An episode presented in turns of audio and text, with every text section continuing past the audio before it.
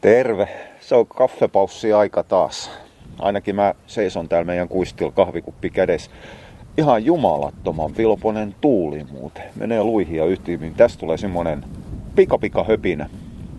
Toivottavasti toi tuuli ei paljon häiritte tota nauhoitusta. No, se on tekninen juttu se. Tuota tuota. Tää syksy no itse asiassa kesä 2017, syksy 2017, nyt ollaan alkutalves 2018. Tämä on ollut kohtuullisen kehnoa aikaa ihmisillä ja eläimillä, ainakin tämä Etelä-Suomessa. Siis sääkelithän on vaihtunut aika paljon paikallisesti ympäri, ympäri Suomea, mutta pääsääntöisesti kesä oli sateinen, syksy oli sateinen, talvi alkoi myöhään, jos on alkanut missään. No okei, jossain Pohjois-Savon puolella lunta on varmaan kaksi metriä tällä hetkellä.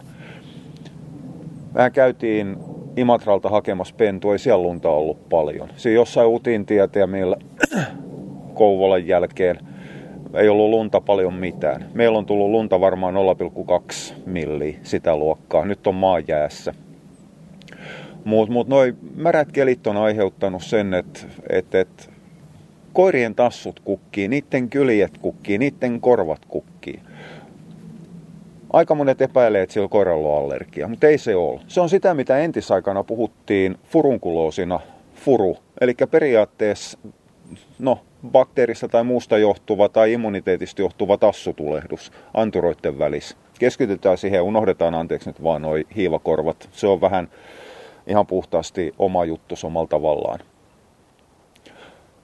Furu on käsitteenä semmoinen hiukan unohtunut, koska nykyään puhutaan vaan koko ajan hiivasta ja puhutaan allergioista, jopa silloinkin kun tassut kukkii. Ei, siis ei se ole mikään uusi asia. Ennenkin tassut kukki, varsinkin sakemanne, valitaan Saksan paimenkoirien omistajat, mutta teillä on ongelmarotu. Mutta aikaisemmin se oli aina furunkuloosi kaikki puhuu furusta. Kukaan ei puhunut mistään allergiasta yhtään mitään. Mä olen sanonut tämän jossain meikäläisen luennollakin ennenkin, että et, et, meillähän oli sakemannei kotona. Ja viimeinen, mikä meillä oli, niin oli todella ongelmallinen rakki. Silloin oli tassun välit auki koko aika. Ja sehän on ensimmäinen kerta, missä mä olen törmännyt siihen, että ruokinnan kanssa saadaan asioita korjattu. Silloinhan se söi sen aikaista niin, niin sertikopio. No itse asiassa serti on kopio siitä mikä hemmetti sen nimi oli, en minä muista enää. Ei se luppakaan ollut, joku eikä hessu eikä hopo, mutta ihan se ja sama. Kohtuullisen surkeet kuivamuona kuitenkin nykymittapuitten mukaan. Sen jälkeen, no mä olin alle täysikäinen, eli mutsihan päätti meillä koirien ruokinnasta. Ja se heivattiin pois kuivamuonalta ja siirrettiin lihalle. No itse asiassa tänä päivänä se liharuokintakin oli kohtuullisen surkeet, koska se ei ollut lihaa, se oli kurkunpäitä. Se koira eli, eli melkein pelkillä kurkunpäillä useamman vuoden, mutta se furu parani kohtuullisen hyvin. Ei se kokonaan poistunut. Paljon oli myös tekemistä siitä, että mutsi oppi ulkoisen hoidon. Eli sitä putsattiin, pidettiin kuivuna, kuivana, rasvattiin kohtuullisen useasti, raaputettiin ne furupatit auki, raaputettiin ne hiertymät auki. Eli siinä oli kuitenkin jatkuva hoito päällä. Ja tämä on semmoinen, mikä ihmiset on tänä päivänä ehkä hiukan unohtanut. Se ulkoinen hoito ja sen merkitys se on sellainen, mistä ei koskaan päästä eroon. Joskus saadaan koiraa ruokinnan kanssa siihen kuntoon, että ei, ei tarvitse enää pitää jotain pahukseen rasva, ei hemmetti tätä kylmää. Rasvasiteitä ja sukkia ja, ja, ja kaikkea muuta. Siis ihan oikeasti tämä kahvi jäähtyy jo tämän muutaman minuutin aika. Tämä on syvältä. Minkä takia mä olen ulko? Sen takia kun mulla on tupakka kädessä. Mutta ruoka on kuitenkin se pohja, minkä kanssa lähdetään liikkeelle. Me ei voida sillä yhtään mitään, että kelit on surkeet. Ekaksi on märkää ja sitten sen jälkeen on vaan kova hiekotettu maa parhaimmassa tapauksessa, mikä vielä lisää höylää niitä, niitä anturoja auki, varpaiden välejä auki. Ruokaan puututaan. Ja, ja mä oon pahoillani, siihen ei ole olemassa mitään, mitään sellaista selvää patenttia, että okei, anna nyt tätä ja tätä lihaa ja laita nämä ja nämä lisät ja laita D-vitamiini, A-vitamiini ja sitten sen jälkeen sun koiras on kunnossa. Valitan ei oo. Niissä koirissa on aina rakenteellinen vika. Meillä ihmisillä osalla on selkäranka vähän mutkalle ja toisilla on lättäjalka ja osalla on astma ja niin poispäin. Eikä ne on synnynnäisiä ongelmia, Osa on jopa valitettavasti perinnöllisiä, mutta ei sotketa synnynnäisen ja perinnöllisen asioita keskenään, on kaksi hiukan eri asiaa. Se vika on siellä, se on sen koiran kropassa minkä takia sen ärsytyskynnys on niin matala. Tavallinen, lainausmerkeissä tavallinen koira, eli periaatteessa terve koira, menee, käy ja kukkuu. Se on kuranne, se on paskanen, se on märkä ja ei mitään ongelmia. Mutta se ei lohduta teitä. Teidän koira ei kestä sitä. Ja, ja silloin etitään joku toinen ruoka kuin mitä se syö tällä hetkellä. Ja siitä saatatte tarvita apua hiukan, koska jo pelkästään se, että vaihdetaan se ruoka johonkin muuhun, mitä se on syönyt. Ei ole ihan niin, siis se ei ole mitään rakettitiedettä, mutta se ei ole ihan niin helppoa kuin mitä ihmiset kuvittelee. Se, että vaihdetaan kuivamuona merkistä X kuivamuona merkkiin Y ja sitten kaikki pitäisi olla kunnossa eikä olekaan sitten taas silloin allergia. Niin itse asiassa ei siinä muuteta paljoakaan. Se, että jos se siirretään lihaan, niin silloin tarvitsisi miettiä vähän, että mitä se liha voi olla. Se, että syötetään broilerin nahkaa ja rustoja, niin ihan varmasti ne tassut kukkii kahta kauheamminkin. Maksaa saatetaan antaa, mutta aivan liian vähän tai satunnaisesti. Ei maksakaan mikään taikaväline ole. Siis siinähän pyritään vaan siinä, että etitään mahdollisimman sopiva ruoka.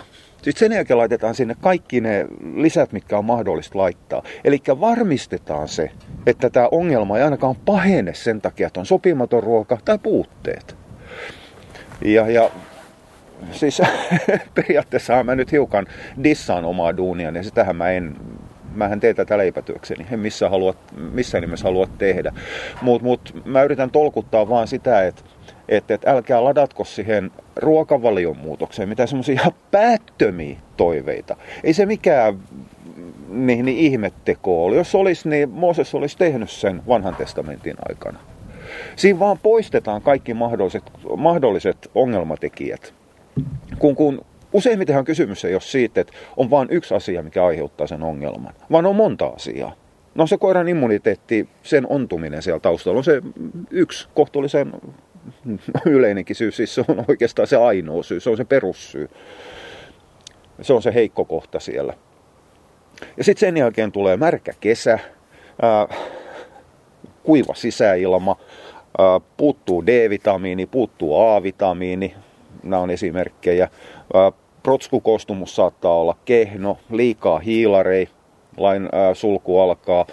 Ei nyt mennä niihin selityksiin, mitä VHH kiihkoilijat käyttää ei ne hiilarit nyt ihan sellaista myrkkyä ole. Kysymys on lähinnä niiden hiilarin lähteiden heikosta sulavuudesta ja siitä, että silloin kun annetaan heikon sulavuuden hiilarilähdettä, eli puuroa, viljaa ja niin poispäin, niin silloin ei anneta tarpeeksi sitä muuta, mitä se koira tarvitsee. Jos se koira saa tarpeeksi lihaa, niin siihen voidaan lyödä kaurapuuroa, ruispuuroa, maissipuuroa, ihan mitä vaan, jos koiran vatta tietysti sietää ne. Ihan kuin paljon tahansa, koska se perusta on terve.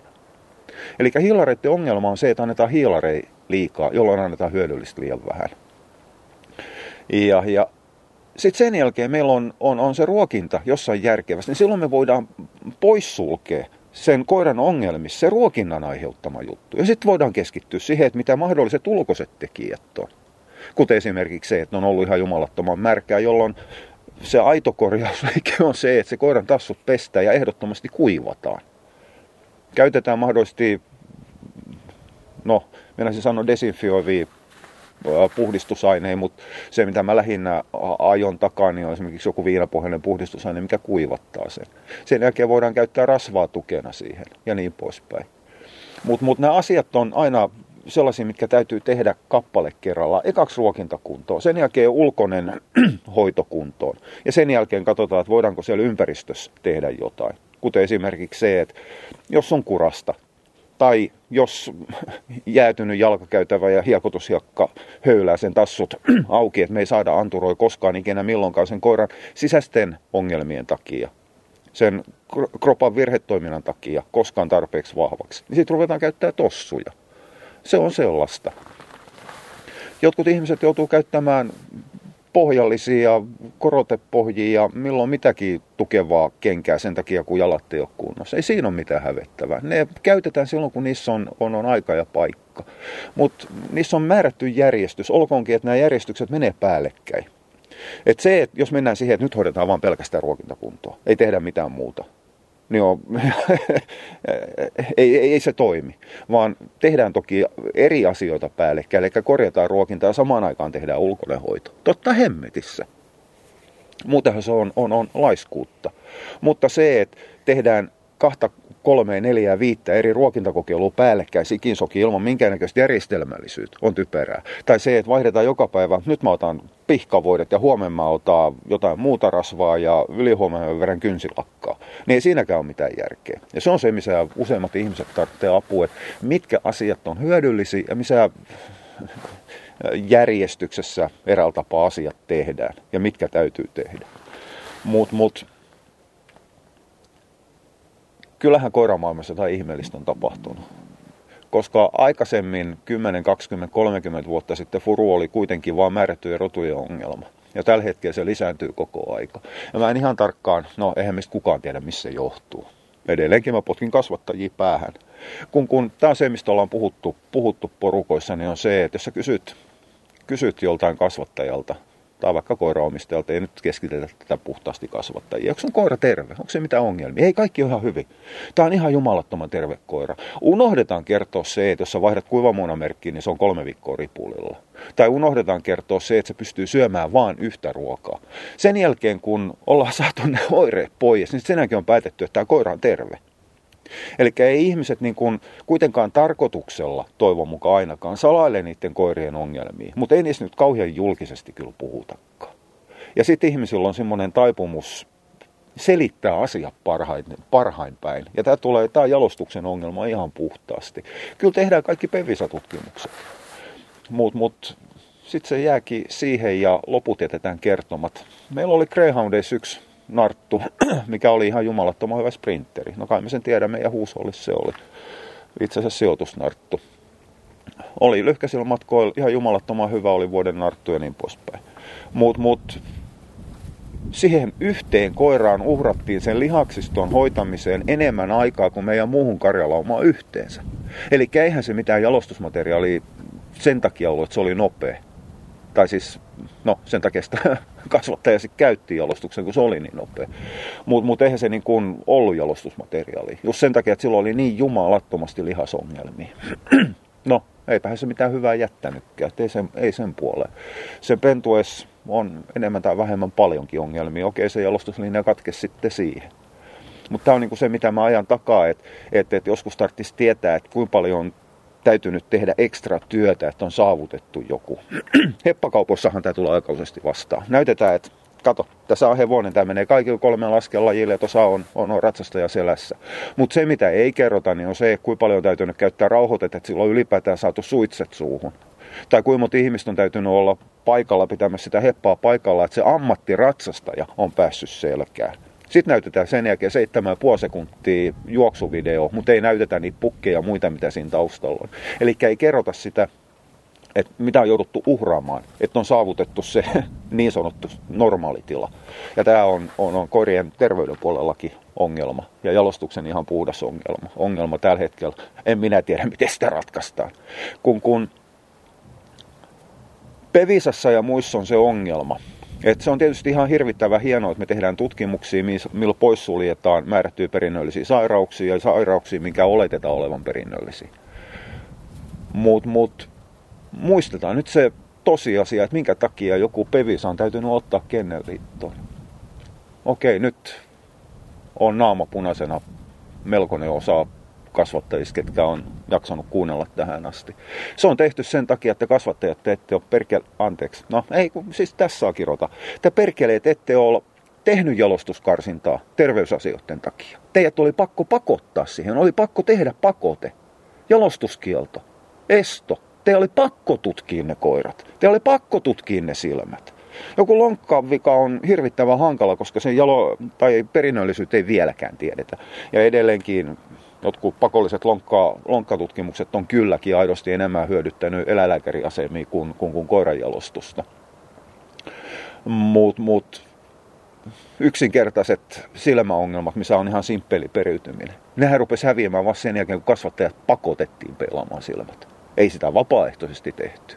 Eli se, että kun hehkutetaan, että kuin hemmetin hyvissä kantimissa suomalainen jalostus on, niin kyllähän siellä vaaditaan kohtuullisesti Ei porkkana, mutta sinne vaaditaan ihan helvetin iso keppi taakse, että se tottelevaisuus pyörii. Eikä tämä ihan pelkästään kasvattajien ongelma Tämä on ostajien ongelma. Ostajat ostaa ihan mitä vaan, kunhan se on, kunhan se on söpö ja halpa.